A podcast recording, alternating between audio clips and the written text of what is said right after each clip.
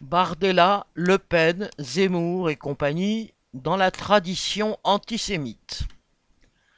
Le ralliement de Marine Le Pen, puis de Zemmour à la marche contre l'antisémitisme du 12 novembre a eu quelque chose de surréaliste tant ces mouvements et leurs leaders présents ou passés ont prospéré ou prospèrent encore sur ce fumier qu'est l'idéologie antisémite.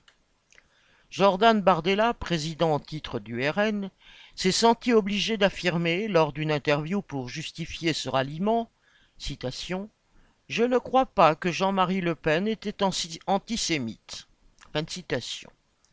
Cette sinistre plaisanterie n'est pas un accident, mais un message adressé à toute une extrême droite bien de chez nous, de tout temps nourrie au lait de l'antisémitisme. Jean-Marie Le Pen a proféré et réitéré ses propos antisémites pour complaire à ce milieu. Son adjoint à la fondation du Front National était un ancien de la Waffen-SS.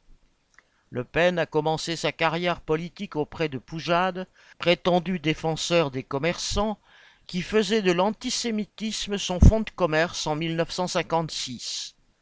Même la justice bourgeoise s'est senti obligé de condamner Jean-Marie Le Pen à plusieurs reprises pour antisémitisme et apologie de crimes contre l'humanité, tout comme Zemmour d'ailleurs. Pour ajouter au grotesque, il y a justement eu le ralliement à cette manifestation contre l'antisémitisme de l'autre pan de cette extrême droite, celui de Zemmour et d'une autre partie de la famille Le Pen, avec Marion Maréchal. Zemmour a tenu à affirmer à plusieurs reprises que, citation, Pétain avait sauvé des juifs français. Fin citation. Chacun sait que celui-ci, non seulement a collaboré avec les autorités allemandes pour faire exterminer près de 80 000 juifs déportés de France vers les camps de la mort, mais avait, sans que personne ne lui demande, mis en place des lois anti-juives dès son investiture. Cet État bien français a exercé le pouvoir pendant quatre ans, elle l'a fait avec tout son appareil d'État, police, gendarmerie, justice, huissier, etc. Appareil qui est resté en place et a continué après la Deuxième Guerre mondiale. Cet État, sous la conduite de Pétain et Laval, a organisé la chasse aux Juifs avec la rafle du Veldiv et les multiples camps d'internement destinés aux Juifs, avant qu'il soit redirigé vers Drancy, puis Auschwitz et les chambres à gaz. Et c'est ce même gouvernement français qui a tenu à ce qu'on ajoute à la déportation les enfants, oubliés dans les demandes des autorités allemandes.